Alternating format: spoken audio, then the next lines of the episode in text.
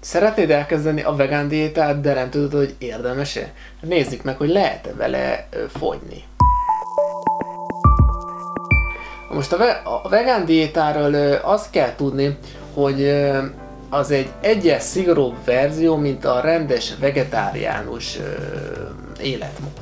Tehát a vegán diéta arról szól, hogy semmilyen állati eredetű ételt nem ehetsz, míg például a vegetáriánus étrendnél, ott például van, aki megeszi a halat, meg lehet tenni a túrót, a tojást, a, az ehhez hasonló ö, állati eredetű, de nem hús ételeket. Tehát a vegán diéta alapvetően minden állati eredetű ételt ír, és ezáltal nagyon lekorlátozza a fehérje bevitelt. Tehát ahhoz, hogy te fehérjét tudjál bevinni, sőt még akár zsírt is, de leginkább fehérjét, ahhoz nagyon utána kell járnod, hogy pontosan milyen ételeket lehet enni, ami, am, ami nem állati eredetű, de van benne lényeges mennyiségű fehérje.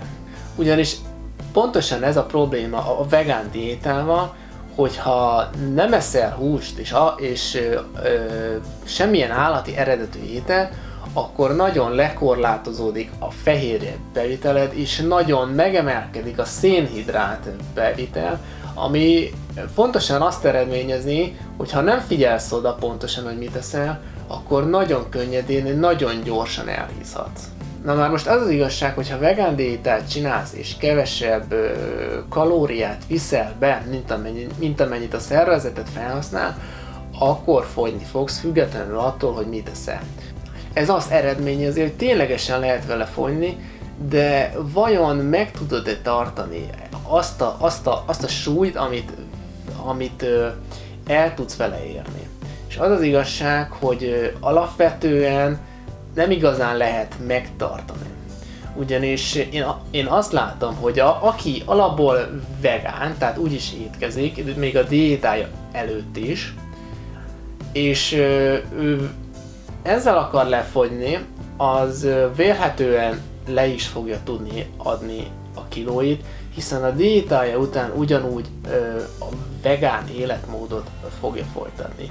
Azonban, ha te normálisan eszel, tehát mindent eszel, és át akarsz térni a vegán diétára, és ö, az a célod, hogy valamennyi kilót leadjál, lehet, hogy pont az ellenkezőjét ö, fogod elérni, ugyanis a sok szénhidráttól egyszerűen hízni fogsz. De ha, ha tényleg odafigyelsz mindenre, és ö, tudsz vele fogyni, akkor ami utána abba hajtad és visszatérsz a normális étkezésedre, lehet, hogy pont akkor fogsz inkább ö, visszahízni, ugyanis azt fogja a szervezeted észrevenni, hogy végre normálisan eszel, végre abba hagytad azt a diétát, azt az, azt az ö, számos, számomra értelmetlen diétát, ezért most elkezdek raktározni, hogyha ne talántán megint valamilyen ö, diétába ö, kezdenél, akkor megint legyen miből leadnom.